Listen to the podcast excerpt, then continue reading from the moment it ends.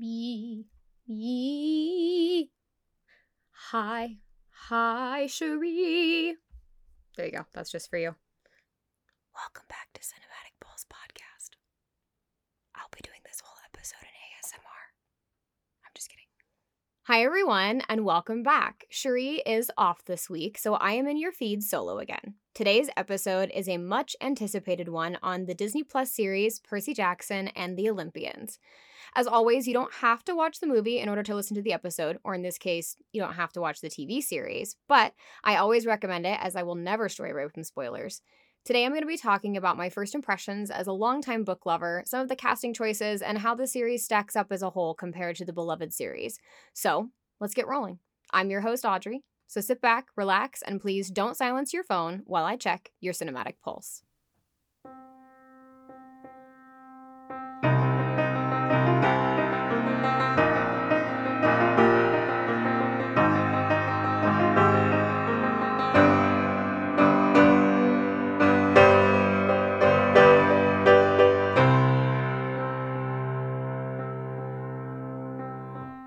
So, summary of the show. Based on the first book of the Percy Jackson and the Olympian series by Rick Riordan, I did look up the pronunciation of his name. Season 1 of Percy Jackson follows the titular character Percy as he discovers his true identity as a demigod and is tapped for a quest to stop a war between the gods. Along the way, he will face monsters from ancient Greek mythology, come to grips with his identity as a forbidden son of Poseidon, and learn when to trust and when not to. So, I went into this having read The Lightning Thief multiple times, but intentionally not having read it in a couple of years. I wanted to go into this series fresh without having my love of the books clouding my judgment, because I will be the first to admit you just can't fit everything from the book into a movie or even a TV series in this case. Even this series very obviously deleted some events, even though the original book very much reads more like a TV series, with several chapters feeling much like standalone adventures. I must have known this series was in the works for a couple of years now, and I must admit, I was really nervous. Wes has not read the books, but I wanted him to watch the series with me. So we went back and watched the Chris Columbus movie first before we started the series. Now, again, Wes has never read the books, but even he could see what an absolute train wreck the first Percy Jackson movie was, which not to say much about that, but it was a real heartbreaker that the man who brought us Harry Potter could mess something up so completely. Maybe I'll do a movie roast about that one day, but I digress. Upon launching into the actual Percy Jackson series, I was definitely on edge. The series tackles just book one in eight episodes, and it starts the whole vibe of the show, um, maybe a little more serious than the books were. Not entirely, but I honestly thought it struck a nice balance between the constant comedy and shenanigans of the books and actually giving us an adventure to take seriously. It very much felt like the screenwriters acknowledged that much of their audience was going to be 30 somethings who had read the original books, and honestly, also maybe their kids.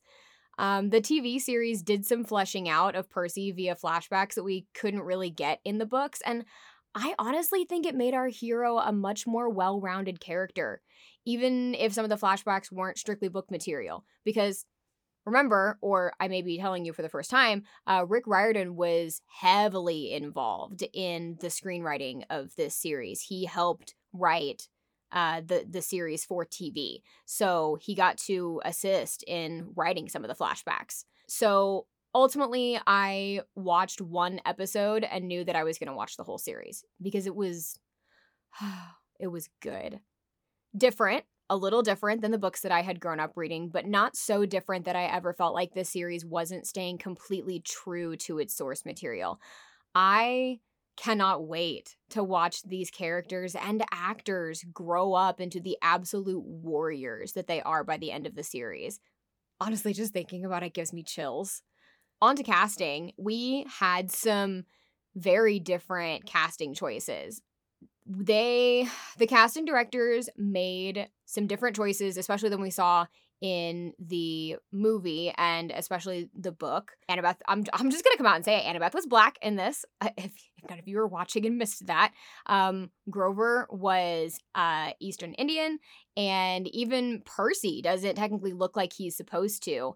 Um, we get a black chiron zeus is black and clarisse is black um, they really diversified this casting significantly, which I mean, the Greeks didn't look like that, but the whole book series was seriously lacking in diversity. Almost every single one of the main characters was white. Um, not to mention, mind you, the the books were originally published in 2005, and I mean, just being honest, we weren't as diversity conscious back then. Um, but to me, the casting changes made sense. For one, the gods are supposed to, if you've read the books, the gods are supposed to change with the powers of the day. Um, they don't really talk about this in the series, but it's something that we know as book readers that the the gods, the Greek gods, shift with society. And with the Greeks, they would have looked like the Greeks, but with Americans, it makes sense that they would shift to reflect the American people of the day. Not to mention that Camp Half Blood is off Long Island. How do you not have black characters in New York? So, honestly, the change made perfect sense to me. And Leah Jeffries was a very calm, collected, and serious Annabeth. And I will never say a single bad word about Lance Reddick. May he rest in peace. Um, ultimately a lot of casting choices come down to who was the best actor for a role and if that actor is black then i guess that's who you're casting as your character it's that freaking simple Moving on to Sally Jackson. Um, honestly, she might have been my favorite casting of the whole thing, uh, other than Lance Reddick because I love Lance Reddick. Um, Sally Jackson got done a lot more justice in this series than she did honestly even in in the first movie or honestly even in the books I kind of talked to Maddie about this at length. Hi, Maddie. Maddie is one of me and Sharee's friends from college. Um, but Sally what had a lot more agency in this. Um, she had a lot more spirit in the book. She was kind of a, a trope. Um, she was kind of a just a type that had been kind of overdone. Just, you know, the, the nurturing mother who's still kind of like has a broken heart and just, you know, does everything that she can for her kid. She was a trope. She's a trope. And in this, she was much less tropey. She was powerful. She was decisive. She was very well versed in the world of ancient Greeks, um, which she was in the books, but you really got to see it in the TV series. And I really feel like it the the writers took the chance to do Sally's character absolute justice. Um, she was calm in the face of danger from the Minotaur, and honestly, just the Sally that we everyone deserved. Honestly, probably my favorite casting choice was Tim Omundson. Tim Omundson played Hephaestus, uh, which we saw in the um, amusement park episode. I think the casting for Tim Omundson was very poignant. Um, in mythology, the god Hephaestus was crippled. Uh, it was part of why he was cast down from Mount Olympus, but he took the weakness that others shunned him for and made himself a force to be reckoned with, um, fashioning weapons for the gods and being their main blacksmith. And thinking of Tim Omundson in that role almost brings me to tears because for those of you who don't know Tim Omundson, who played our favorite straight-laced detective Lassiter on Psych and the calm but villainous Cain in Supernatural, suffered a massive stroke in April of 2017, possibly related to a clot in his carotid artery.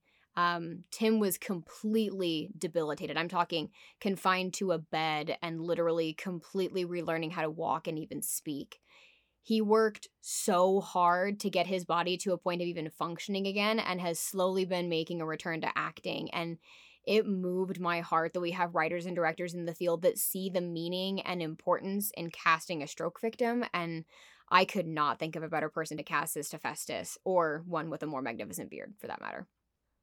Still in the vein of casting, uh, eagle eyed viewers will notice a Rick Riordan cameo. He is in the principal's office at Yancey Academy when Percy is getting in trouble after the museum incident. But the rest of the child cast, like Luke and Clarisse and Annabeth and everyone, they're kind of relative unknowns. Um, although you'll recognize Walker Scobell from the Netflix movie The Adam Project, where he played the child version of Ryan Reynolds' character. Uh, we got a little bit of that sass again for this, uh, which honestly was kind of perfect because Percy's character can't always control his mouth and is rather snarky. And if Walker grows up to be a Ryan Reynolds 2.0, I'm so okay with that. So again, forget that he doesn't look like Percy is described in the books. He is Percy Jackson. He is Percy Jackson. Let me say it again.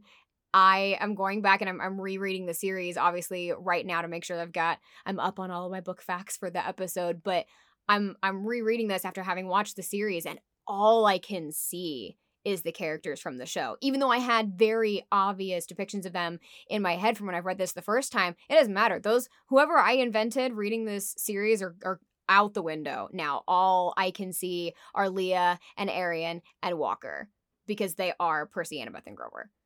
Okay, so on to writing. I really like that they took advantage of Rick Riordan's plot rather than the absolute slaughterfest that the movie had for a plot. It's going to keep coming up. I can't not talk about how bad the movie was. I'm sorry for all of the tropes that are in the book, Rick's plot is actually very nuanced and has lots of twists and turns that you don't see coming as a first time reader or watcher. We got lots of things that we didn't get in the movie, like Luke giving Percy his winged shoes, but Grover winding up being the one wearing them. So it was harder to pick out who the villain might be. They were kind of fighting an uphill battle on that one because we saw Luke was the bad guy in the movie, though we didn't know why um, other than just like, oh, he hates the gods, mer. Talk about a one dimensional villain. Um, this show even had my husband second guessing who was the real lightning thief, even though we had just watched the movie. He really thought it might have been Clarisse because he found Luke to be such a likable and helpful character for Percy, which is just just shout out to the writers for really working around a difficult problem there where you're you're doing you're doing a reboot but you're not changing the the overall ending you know? So we have they had to try to find a way to make that a surprise still for people who had already seen the movie. I kind of took note of some of the changes in like book book to movie. I kind of mentioned kind of mentioned the casting change. Um i like going back the the book was really whitewashed. Like i said none of the main characters were anything other than white. And i mean like that's that's in book description. So skin tone's not like directly mentioned. It's always like hair color and eye color um and like complexion but not not skin tone directly but it's you can you can obviously infer it from from character description so i'm really glad that they took the opportunity to to make that change because it, it needed to be done it was just not not realistic um Another good change was some of the character responses, behaviors, and situations were a little tropey in the books. Um, or at least, you know, by now they have become so. Remember, the, the book was originally written in 2005. Um, so the show worked really hard to make those situations and characters less tropey and more serious and believable. Um, specifically, Clarisse. Clarisse was way less tropey in this. Her whole interaction with Percy actually had character motivation and served another purpose than just to give Percy a chance to show his powers because in the book that's kind of all Clarisse's character serves in in the first interaction that we have she kind of just picks picks on Percy picks him out and drags him into the bathroom to give him a swirly okay which I mean like while that was a very common thing that would occur maybe back in like the you know 80s when this writer would have been experiencing a lot of pop culture references that he would draw on to write this book doesn't happen uh, as much nowadays. I, other types of bullying, unfortunately, but the whole swirly thing is not not exactly a thing. Um, and so to give that interaction much more nuance, to give Clarisse character motivation where she is jealous of what essentially amounts to Percy's clout that he gets just walking into camp, where she has had to claw to be intimidating and to have people fear her as a daughter of Ares. It really fleshed out her character a lot, which is something that I think her character deserved, especially considering uh, her prominence in the next book and hopefully the next season, because I'm desperately hoping for a season two, which has not yet been confirmed as of this recording. I did want to point out I, ha- I have like a bullet point for bad changes. Um, it this isn't necessarily a bad change from book to movie, but the show has the characters being a lot more distant from their immortal parents and harboring a lot more resentment towards them. Even Percy. Um, this was different from the book, and I honestly couldn't understand it at first. Uh, there were some kids, like the undetermined kids at camp, whose parent never claimed them, who you can totally understand being resentful of their parent. But even Annabeth was kind of resentful of Athena in the show, and where in the book she is more proud to be her daughter and doesn't really want to associate with her father in the books for the most part the kids think it's cool that one of their parents is a god and it becomes a major part of their identities because they get these cool abilities and stuff and I will say though that this change can work on two fronts. Um, being resentful of a parent that was never in your life is a very realistic and relatable thing for a lot of kids, and I think probably makes these characters more empathetic, especially younger audiences just getting into this. Secondly, and spoiler alert for the ending, if you haven't read the books or you haven't finished the season, quit listening. I mean it. Okay, now that it's just us, uh, the widespread resentment towards the gods makes Luke's motivation much more understandable in the end. And it really makes sense that if he was already resentful of his dad and considering the traumatic events that happened with his mother, which I won't spoil that one just yet because it's not in the show, it makes sense that he would become one of Kronos' pawns.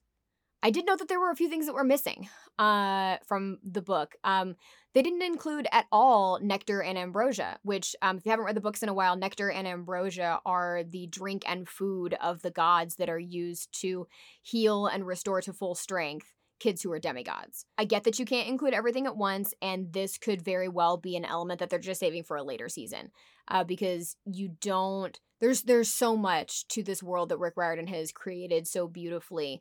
Um, and I can definitely see them saving some elements of that to just continue to flesh out this world for later seasons. Um, you don't want to overwhelm your viewers with a bunch of fat. You don't want to Game of Thrones them, okay? the other thing that was missing was they didn't explain how the gods are still around or how they've shifted with the change of civilization and power. Um, there's a whole conversation that Percy has in the big house with Chiron and Mr. D um, explaining this. And but you know, we've talked about this before. In film, there are just certain things that your audiences accept. They wouldn't watch something with this premise without accepting it first. The premise being that there are half blood demigod kids.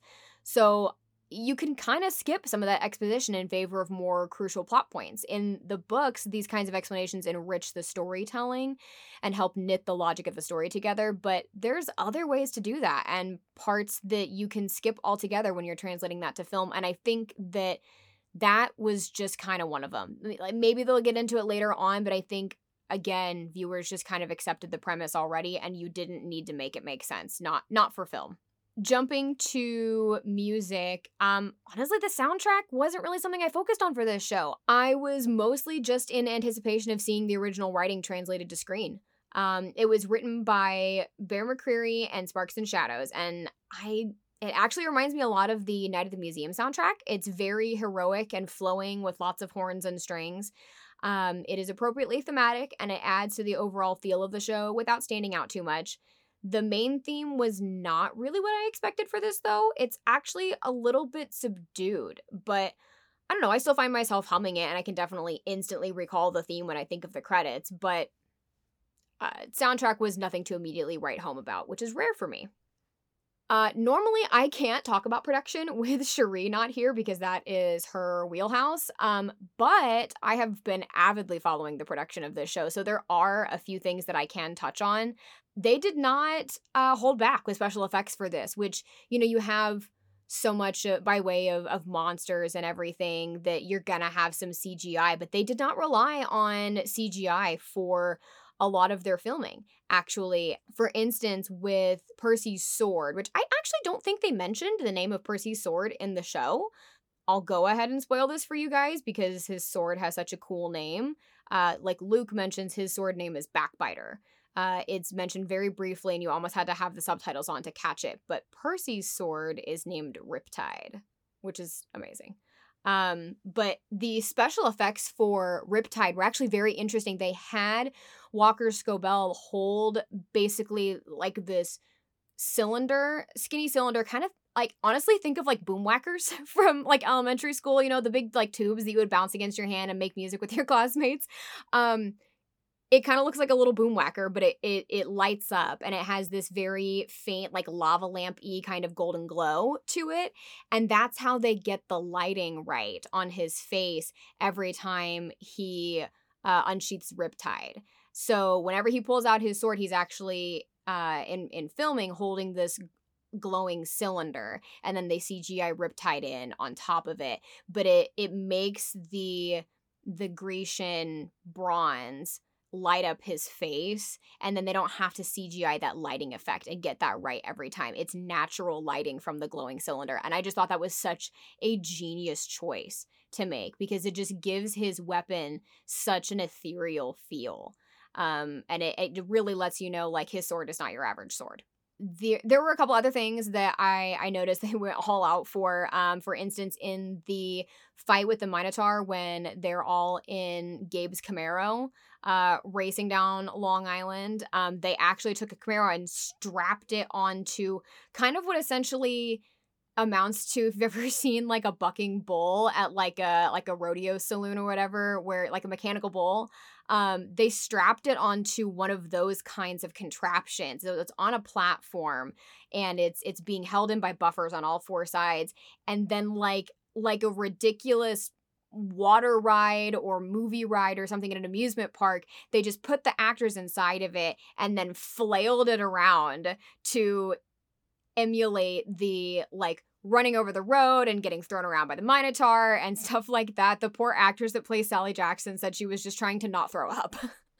um, which just made that and they're spraying water at them the whole time and and they have these L- led green screens behind them um, or lcd green screens or laser green screens they're projecting the background up onto behind them and just making the whole effect very very real i and i just like no holds barred for for one small scene, they really put in all the effort for that. And speaking of those laser LED screens, um, they used those for many of the sets. Um, like I said, including the Minotaur fight outside camp and also Mount Olympus. Um, they have the floor and like the stairs and everything built, and then all of the surrounding is um, laser projected up onto these screens, which we saw that with the behind the scenes stuff for a lot of Star Wars, and they use that effect again in this.